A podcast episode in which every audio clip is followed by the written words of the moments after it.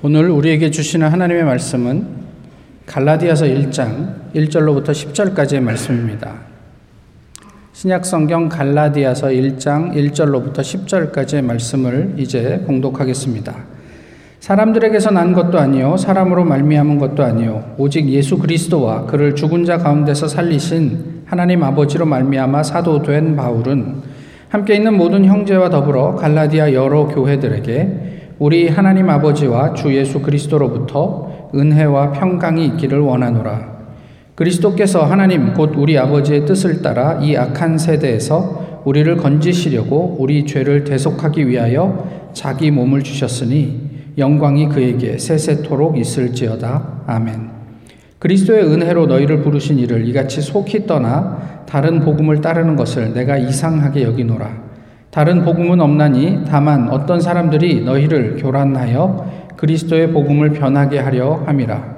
그러나 우리가 우리나 혹은 하늘로부터 온 천사라도 우리가 너희에게 전한 복음 외에 다른 복음을 전하면 저주를 받을지어다.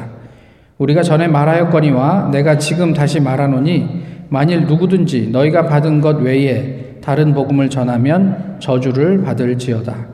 이제 내가 사람들에게 좋게 하랴 하나님께 좋게 하랴 사람들에게 기쁨을 구하랴 내가 지금까지 사람들의 기쁨을 구하였다면 그리스도의 종이 아니니라. 아멘.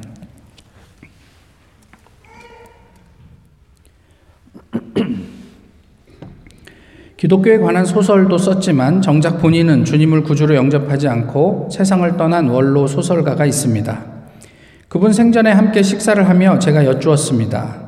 성경을 많이 아시고 기독교에 대해 글도 쓰시면서 왜 믿지 않으십니까?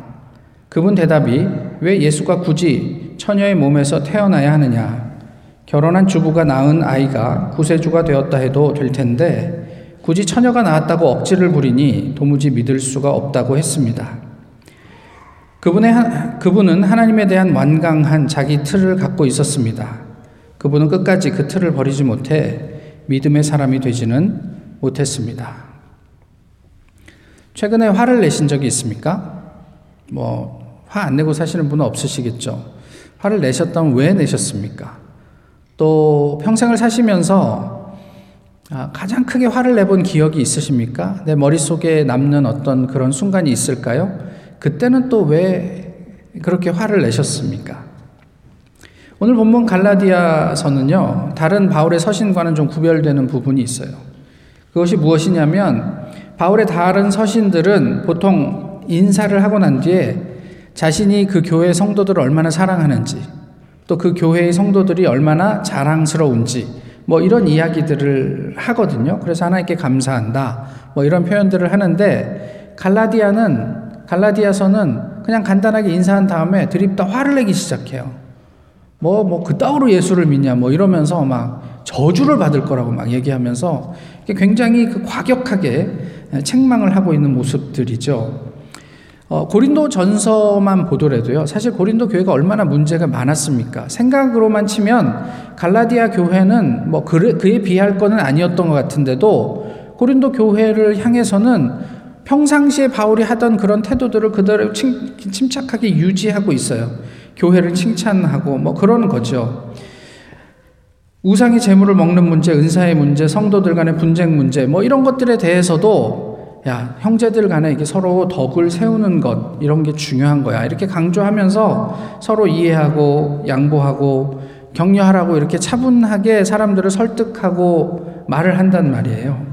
그런데 갈라디아는, 갈라디아 교회를 향해서는 어, 바울이 이렇게 저희가 보지는 않았지만 목에 그냥 핏대를 세워가면서 이렇게까지 이렇게 성질을 내고 있는 이유가 무엇일까 싶어요. 자신과 관련된 어떤 이 문제 때문일까요? 아마 바울은 그러지는 않았을 것 같아요. 왜냐하면 바울은 이미 그 단계를 넘어선 사람이었거든요. 빌립보 교회에서 감옥에 있을 때 사람들이 제자들이 이렇게 전해줍니다. 당신의 경쟁자, 이 경쟁자라고 얘기하는 게 좀 우습기는 하지만 당신들과 당신과 이렇게 뭐 이렇게 선의의 경쟁이라고 표현하죠. 그 하면서 전도하는 전도자들이 당신을 비방합니다. 그러니까 말하자면 이런 거예요. 하나님께서 쓰시는 사람을 하나님께서 감옥에 가두시겠냐? 예, 저희가 뭐 행여라도 뭐 많은 분들이 그런 생각하지 않습니까? 뭐 불가피한 일 때문에 주일 예배를 빠지고 어디를 여행을 하다가 뭐 사고가 났어요. 그러면 아씨 오늘 예배 안 드렸다고 하나님이 벌 주나 보다. 뭐 이런 생각 하잖아요. 욥도 그랬잖아요. 네가 의로우면 하나님께서 어떻게 이런 벌을 너에게 주시겠느냐? 고난을 주시겠느냐? 이런 이야기 하잖아요. 그러니까 그, 그 경쟁하는 전도자들이 그렇게 얘기했을 수 있어요. 봐라, 저 바울이 뭐 대단한 어떤 사역자인 것처럼 얘기하지만, 어, 저 사람은 뭐 뭔가 문제가 있는 거야. 그러니까 하나님이 저렇게 감옥에 가두시고, 어, 고생하게 하시지. 뭐 자기들은 고생을 안 했는지 모르겠지만, 그런 이야기를 해요. 그 이야기를 듣고 바울이 섭섭했다? 뭐 섭섭했겠죠, 인간적으로는. 그렇지만 바울은 뭐라고 고백하냐면, 그 비방으로 하든지 뭐 경쟁하면서 했든지 어쨌든 그들이 전도하면서 전해지는 게 예수 그리스도면 나는 그것으로 충분히 기쁘고 감사하다 이렇게 이야기를 했어요. 이 정도 수준의 사람이었던 거죠. 그런데 이번에는 달랐어요. 이번에는 자기가 무시당하는 게 아니었어요. 자기에게 문제가 있거나 자기가 뭐 이렇게 뭐 그 비참해지는 그런 것들이 아니고 자기가 전파하고 있는 예수 그리스도가 무시당하고 그 예수님의 죽으심을 헛되게 하는 문제와 연관되었다는 얘기예요. 복음에 대한 이야기인데 이 복음의 문제에 있어서는 바울은 한채 양보나 타협이 없었던 것 같습니다. 4절에 보시면 바울이 요약된 복음을 말하고 있어요. 뭐라고 되어 있죠? 그리스도께서 하나님 곧 우리 아버지의 뜻을 따라 이 악한 세대에서 우리를 건지시려고 우리 죄를 대속하기 위하여 자기 몸을 주셨다. 이게 복음이에요. 그러니까 더 간단하게 얘기하면 뭐, 뭔가요? 복음이. 복음은 예수 그리스도예요. 그 예수 그리스도의 일생 속에 복음이 다 녹아져 있어요. 예수 그리스도의 일거수 일투족에 복음의 모습들이 드러난단 말이에요. 그런 것들을 우리가 묵상을 하면 복음이 무엇인지를 보게 되는 거거든요. 그런데 문제가 되는 거죠. 문제가 생겼어요. 그 바울이 이야기하는 이 복음을 통해서 우리가 누리게 되는 것이 은혜와 평강인데 근데 이것을 깨는 사건들이 생겨나는 거죠. 갈라디아, 갈라디아 교회는 바울의 표현대로 다른 복음을 따랐다 이런 이야기예요. 그들이 따른 다른 복음이 무엇이냐고 갈라디아서 나무 모든 부분에서 이야기를 하냐면 구원받은 자의 일종의 증표로 율법을 지켜야 하는데 특별히 할례를 받아야 한다 이런 얘기예요. 이건 뭐 유대인들이 극복하기 참 어려운 내용이죠. 어쨌든 그런 이야기들을 사람들이 하고 다니면서 발라, 갈라디아 교회가 혼란스러워졌어요. 요즘으로 치자면 이런 거죠. 당신 방언하실 수 있습니까? 모 교단에서는 그렇게 얘기하죠. 당신 방언을 못하면 그럼 구원받지 못한 겁니다. 이렇게 얘기를 하잖아요. 명시적으로. 뭐 이런 내용과 관련돼 있는 거예요. 당신이 뭐 이런 저런 조건들을 달고 이것이 구원을 받은 표입니다. 1년에 성경 한 번도 안 읽으면 구원 못 받은 거예요. 라고 얘기하는 것이 이제 사람들에게 부담이 되었던 거죠. 이러한 변질된 복음을 따르는 갈라디아 교인들을 바울은 매우 이상하게 생각을 했습니다. 그러면 왜 갈라디아 사람들은 바울이 전한 복음을 버리고 다른 복음을 쫓아갔을까? 2장에 넘어가면 그것을 무엇이라고 이야기하냐면 다른 복음을 전하는 주체 때문이에요. 뭐라고 표현되어 있냐면 유력하기 때문이라고 되어 있어요. 그 다른 복음을 전하는 사람들이 유력한 사람이에요. 교회 오래 다녔던 사람이에요. 그래서 많은 것을 알고 있는 사람이에요. 너네가 아직 잘 몰라서 그러는데 구원을 받기 위해서는 이런 이런 것들을 해야 돼. 특별히 너희 할례 안 받았지? 이방인들 잘 들어. 그러면서 할례 안 받았으면 지금이라도 받아야 돼. 그래야 우리 구원이 확실해지는 거야. 이렇게 이야기를 한 거예요. 이제 막 신앙에 입문한 사람들이 수용하니, 하, 수용을 하지 않을 수 있었을 까요? 그게 생각보다 쉽지 않았을 겁니다. 그들은 바울이 전한 단순한 복음, 뭐 거친 복음이라고 해도 좋습니다만은 사람들이 별로 이렇게 뭐 받고 싶어 하지 않는 그런 내용들. 왜 예수님이 그렇게 비참하게 죽으셔야 했을까? 뭐 이런 내용들. 그런 복음을 버리고 고상한 것, 지적이고 또 눈에 매력적으로 보이는 것, 이런 것에 매료되었다. 이런 거예요. 예수님께서 제자들과 함께 다닐 때 제자들이 예수님에게 무엇이라고 이야기를 합니까? 우와, 이 성전의 어마어마한 규모를 한번 보십시오. 대단하지 않습니까? 그 성전을 보며 그게 매료되었던 제자들처럼 갈라디아 교회 교인들도 이제 막 신앙생활을 시작했는데 야 너 예수 잘 믿으면은 뭐 완전히 대박 나. 지금은 안 그렇습니까? 왜 뭐 조엘 오스틴의 긍정의 힘 그 내용에 보면 다 그런 내용이에요. 예수 잘 믿고 긍정적으로 생각하면 뭐 내가 이렇게 찌질한 뭐 그뭐 뭐그 세일즈맨이었는데 그렇게 긍정적으로 생각하고 하나님께 매달리니까 내가 뭐 전국에서 최고의 세일즈맨이 됐다 뭐 이런 간증들이 나온단 말이에요. 이런 것이 복음이다라고 이야기를 하면서 그러면 사람들이 와 저 교회 가면 나도 대박 날까? 저게 복음인가? 하나님의 뜻인가? 그러면서 혼란스러워질 수 있다는 거예요. 그 교회 자체를 다 우리가 매도하자는 얘기는 아니지만 그 복음 안에 사람들이 좋아할 만한 조미료들이 첨가되는 것을 보느냐 그렇지 못하느냐는 대단히 큰 그런 어떤 차이를 가져오는 거죠. 갈라디아인들이 만들어낸 다른 복음은 구원에 인간의 노력이 기여할 수 있다라는 것이었어요.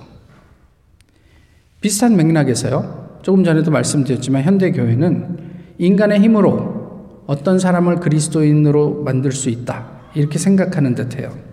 또 사람의 힘으로 교회의 일을 하려고 하는 것 같아요. 교회의 능력이 하나님이 아니라 유력한 사람, 또 교회가 가지고 있는 돈이 되는 것 같단 말이에요. 성경이 무엇이라고 말하는 말씀하시는지 보다는 더 과학적이고 더 합리적이면 그것을 진리라고 생각하는 것이 오늘을 사는 우리가 직면한 도전이에요. 해야 할 일보다 할 수 있는 일이 더 중요한 교회 일이 된 것도 이런 다른 복음의 영향 때문이 아닐까 싶어요. 사도 바울이 돈 쌓아놓고 사역했습니까? 그는 자기가 돈 벌면서 사역했다고 얘기하잖아요. 베드로가 부자라서 사역했습니까? 많이 배워서 사역했습니까? 우리는 그렇지 않다고 알고 있잖아요. 그런데 그들은 왜 인류 역사의 한 획을 그을 만한 그런 놀라운 사역들을 할 수 있었을까요? 그 이유를 찾으려면 우리는 하나님 말고는 찾을 수가 없어요. 그렇게 얘기하면서 왜 교회는 그렇게 움직이지 않느냐는 거예요. 어떤 뭐 이게 하나님의 사역이라고 이런 것들을 한번 해보면 좋겠다고 누군가 이야기를 하면 돈 있어? 우리 교회 예산 있어? 재정 있어? 그거 뭐 네가 다 할 거야? 그거 할 수 있는 사람 있어? 이게 교회를 움직이는 힘이 되면 이게 다른 복음이에요. 그거 하나님께서 원하시는 거 맞아? 하나님께서 정말 그걸 원하시는 거야? 함께 기도해 보자. 그리고 그런 것 같아. 그러면 아직 많은 것들이 필요하지만 한번 해보자. 이게 복음이죠. 물론 이해할 만해요. 왜냐하면 2000년을 우려먹었거든. 이제 그 단순한, 단순하디 단순한 복음이 식상할 때도 됐어요. 식상한 복음, 식상한 믿음, 식상한 교회. 예수 그리스도에 대해서 모르는 사람이 어디 있어요? 교회 안 다니는 사람도 예수가 기독교의 뭐 이렇게 뭐 대빵이라는 거 다 알죠. 웬만큼 알죠. 성탄절 지나면 예수가 어디서 났는지도 대충 알고 고, 다윗과 골리앗 이야기도 세상을 사는 사람들은 웬만큼 다 알고 솔로몬 이야기도 알고 성경의 내용들 뭐 아담과 하와에 대한 이야기들도 웬만큼 다 알아요. 그만큼 우리에게 익숙해졌다는 이야기예요. 익숙함이라는 게 식상함으로 드러나는 거죠. 그 익숙함 때문에 예수님의 고향 사람들은 복음 그 자체이신 예수님을 배척했어요. 뭐라고 이야기를 했냐면 저거 요셉의 아들 아니냐 이렇게 얘기를 한 거예요. 무슨 얘기예요? I know him. 예수가 태어나서 그 아버지와 어머니와 어떻게 살았는지 어릴 때부터 봐왔다. 그러면 아는 거예요? 내가 너 어릴 때 똥기저귀 가는 것부터 내가 다 봤다. 그럼 그 사람을 아는 거예요? 20이 되고 30이 되고 40이 되어도 그 사람의 인생을 다 안다고 자부할 수 있어요? 얼마나 알 수 있습니까? 그런데 지금도 여전히 그래요. 내가 예수를 안 지 좀 됐지. 내 교회에서 신앙생활 한 지 좀 됐어. 내가 교회를 좀 아는데 목사나 교인이나 교회 일이나 어느 교회나 다 거기서 거기야. 우리가 알면 얼만큼 알고 하나님의 역사의 범위를 얼만큼 우리가 규정할 수 있습니까? 하나님께서 우리가 경험한 그 경험 안에서만 역사하시는 분이에요? 어떻게 우리가 감히 하나님 앞에서 내가 좀 알지 이런 이야기를 할 수 있느냐 말이에요. 그러나 아십니까? 결국 이런 우리의 자만이 다른 복음을 양산합니다. 와, 교회에 뭐 정말 뭐, 뭐 유력한 정치인들이 모이고 의사들이 모이고 또 무슨 뭐, 뭐, 뭐 대단한 사람들이 뭐 사업가들이 모여서 아, 뭐 돈 걱정 없이 뭐 사역할 수 있겠다. 그러면 진짜 복음에 합당한 사역을 할 수 있을 것 같으세요? 지난 주간 새해 인사 겸 해서 카톡으로 제가 아는 지인들과 여러분들과 이제 인사를 나누었습니다. 또 군대 때 2년을 말씀을 드려야 하는데 제가 이제 의무병으로 할 때 그때 대대장님이셨던 분이 저한테 답장을 보내주셨어요. 제가 뭐 작년 한 해 동안 뭐 성경 네 번 읽느라고 죽을 뻔했다. 쉬운 일이 아니었다. 뭐 이런 이야기들을 하면서 이제 인사를 했거든요. 그분의 카톡을 제가 읽어드릴게요. 목사님, 목사님 사역 위에 기도로 중보하겠습니다. 성경 읽기가 만만치 않지요. 그래서 우리 교회에서 하는 바를 참고로 말씀드리면 매년 첫 주는 집중 기도 주간, 둘째 주는 말씀 주간으로 일주일간 성경을 일독합니다. 이후 통독 프로그램을 적용 연간 3독을 합니다. 저 같은 경우는 상기 프로그램 외에 제가 별도로 매일 새벽 기도 전 하루 10장 정도 읽으면 연 2독은 합니다. 그럼 합산해서 연 6독은 하는 셈이지요. 목사님도 혹 기회 되심 우리 교회에서 하는 것을 벤치마킹 하시면 어떨까요? 오늘도 집중 성경 통독 3일차로 11기부터 읽어 나갑니다. 어찌 자랑 같은데 자랑 같습니다. 혹, 혹 기회 되시면 어, 저희 교회 유튜브 실시간으로 들어오시면 현재 지, 진행하는 모습을 보실 수 있습니다. 제 얼굴도 가끔 비춰주네요. 현재 미국과 유럽 등지에 우리 교민들께서 들어오셔서 같이 동참하시는 분들이 꽤 되십니다. 땡땡땡 장로 배상. 어떻게 생각하시나요? 뛰는 놈이 나는 놈 있죠. 저는 이거 읽으면서 무지하게 기분이 안 좋더라고. 자존심 상했어요. 그래서 올해는 한 일곱 번을 읽어버릴까? 뭐 이런 생각을 했어요. 와, 대단하죠? 일곱 번 읽으면 얼마나 대단합니까? 그런데 이게 갈라디아 교회 문제예요. 어떤 목사님이 이런 글을 쓰셨어요. 어, 피털슨 가라사대. 성경 읽기가 말씀 듣기를 막았네. 차가운 리더 되지 말고 뜨거운 리스너 되시게. 읽더라도 들으시게. 하나님의 살아있는 말씀을. 아, 그게 독이었군. 성경을 몇 번 읽었는지 그 숫자가 중요합니까? 중요해요. 중요, 안 중요하다고 얘기하지 마세요. 중요합니다. 그런데 그 숫자가 정말 중요합니까? 자존심 때문에 읽는 일곱 번이 무슨 의미가 있을까요? 내가 쟤랑 경쟁해서 나는 일곱 번, 여덟 번, 뭐, 열 번 읽어야지. 그 10이라는 숫자가 무슨 의미가 있겠어요? 혹 그런 성경 읽기가 말씀을 듣는 것을 방해하는 것은 아닌지 모르겠단 말이에요. 우리가 성경을 읽는 이유는 하나님을 듣기 위함이죠. 쟤보다 많이 읽기 위함이 아니잖아요. 우리가 성경 읽는 이유는 내 나이만큼 읽기 위함이 아니고 한 번이 됐던 또 한 번을 못 읽었던 그 안에서 하나님을 듣기 위함 아니냐는 말이에요. 경쟁심이나 의무감에 읽는 성경과 사랑하기 때문에 읽는 말씀이 같을 수는 없겠죠. 하지만 적어도 우리가 어떻게 읽든지 간에 적어도 내 자존심 때문에 생기는 독소는 제거하셔야죠. 우리를 돌아보셔야죠. 뭐 자존심 때문에, 체면 때문에 제가 목사인데 그래도 여러분 앞에서 1년에 4번은 읽어야지. 그렇게 성경 읽는 목사 뭐가 존경스럽습니까? 내가 하나님 너무 사랑해. 그래서 하나님께서 주신 이 말씀을 매일매일 사랑하는 마음으로 그분과 연애하는 마음으로 읽다 보니 네 번도 되고 세 번도 되고 다섯 번도 되었다. 그러면 좋죠.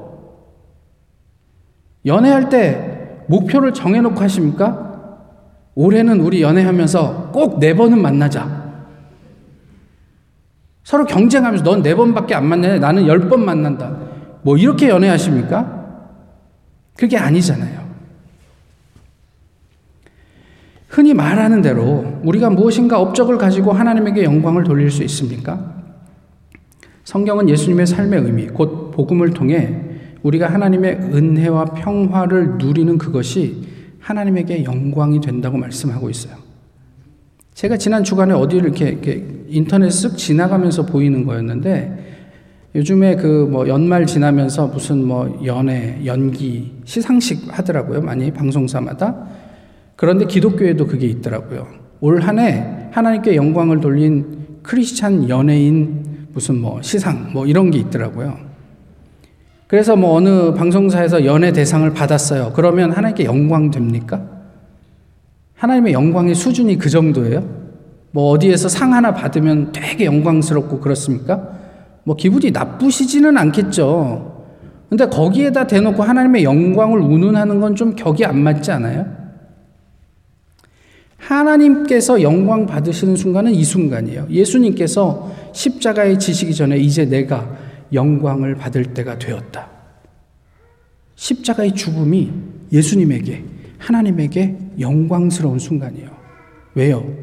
죽어가던 영혼들이 살아나는 순간이니까. 예를 한번 들어볼까요? 죽어가는 자녀가요, 이제 오늘 내일 해요. 언제 죽을지 몰라요. 그 사람이, 그 자녀들이 온전하게 회복돼서 살아나는 것보다 부모에게 더 기쁘고 감사하고 영광스러운 일이 있겠어요? 근데 이제 뭐 언제 죽을지 모르는 자녀가 너무 효심이 지극해가지고, 아, 우리 부모님 생일상 차려줘야지. 그래서 자기 몸도 제대로 못 가누면서 막 주방에서 막 해서 생일상 차려주면 부모님이 그거 보며 막 눈물을 철철 흘리면서 내가 감동이다. 이 얼마나 이 영광스러운 생일상이냐. 이렇게 받으실 수 있겠어요? 자기 병원비가 부담돼서 부모님 부담을 좀 덜어줘야지. 그래서 그 몸을 이끌고 부모님 몰래 나가서 아르바이트해서 뭐 돈 좀 벌어갖고 이거 병원비에 보태세요. 그러면 부모님이 되게 영광스럽게 생각하겠어요? 율법으로는 구원을 이룰 수 없습니다. 할례 받는 것만으로 우리의 그리스도인됨을 자랑할 수 없어요. 우리 교회 교인의 숫자로 구원을 이루어갈 수 없어요. 내가 가진 학위와 스펙으로 내가 좋은 목사다 증명할 수 없단 말이에요. 돈으로 하나님의 은혜의 크기를 가늠할 수 없어요. 형통한 것만이 하나님의 은혜가 아니에요. 다시 한번 스스로에게 질문합니다. 나는 예수님의 복음을 바로 간직하고 있는가? 내 가슴에는 하나님께서 가지셨던 포기할 수 없는 세상, 우리, 그, 그 사랑이 박동하고 있는가? 이제 내가 사람들, 사람들에게 좋게 하랴. 하나님께 좋게 하랴. 사람들에게 기쁨을 구하랴. 내가 지금까지 사람들의 기쁨을 구하였다면 그리스도의 종이 아니니라. 우리의 삶 속에서 신앙의 본질, 그러니까 예수 그리스도로부터 벗어나 타협하고 있는 부분은 무엇입니까? 이제 우리는 우리의 경험과 지식에 의해서 판단하거나 또 나 중심으로 일희일비하지 않고 하나님의 뜻을 조차 평가하고 또 하나님을 위해 씨름할 수 있을까요? 2024년 하나님께서 우리에게 허락해 주셨어요. 우리가 지금 뿌리 내리고 있는 자리가 무엇인지, 복음인지, 아니면 유사 복음인지, 다른 복음인지 한번 돌아보시고, 모쪼록 올 한 해는 우리 모두가 함께 하나님을 향해서 그 복음을 위해서 함께 힘을 모으고 격려하는 우리 주님의 교회가 되기를 소망합니다. 기도하겠습니다. 귀하신 주님, 새해 두 번째 주일 예배를 주님 앞에 드립니다. 그렇습니다. 주님, 지금도 여전히 우리는 다른 복음의 도전에 직면합니다. 더 매력적이고 합리적이라 쉽게 그것을 외면하지 못하는 것도 부끄러운 우리의 모습입니다. 식상한 복음을 진심을 다해 듣게 하시고 그 복음으로 인해 하나님께서 우리에게 허락하신 평화를 넉넉히 누리는 우리 모두가 되게 하옵소서. 예수님 이름으로 기도하옵나이다. 아멘. 찬송가 366장 함께 부르시겠습니다. 東京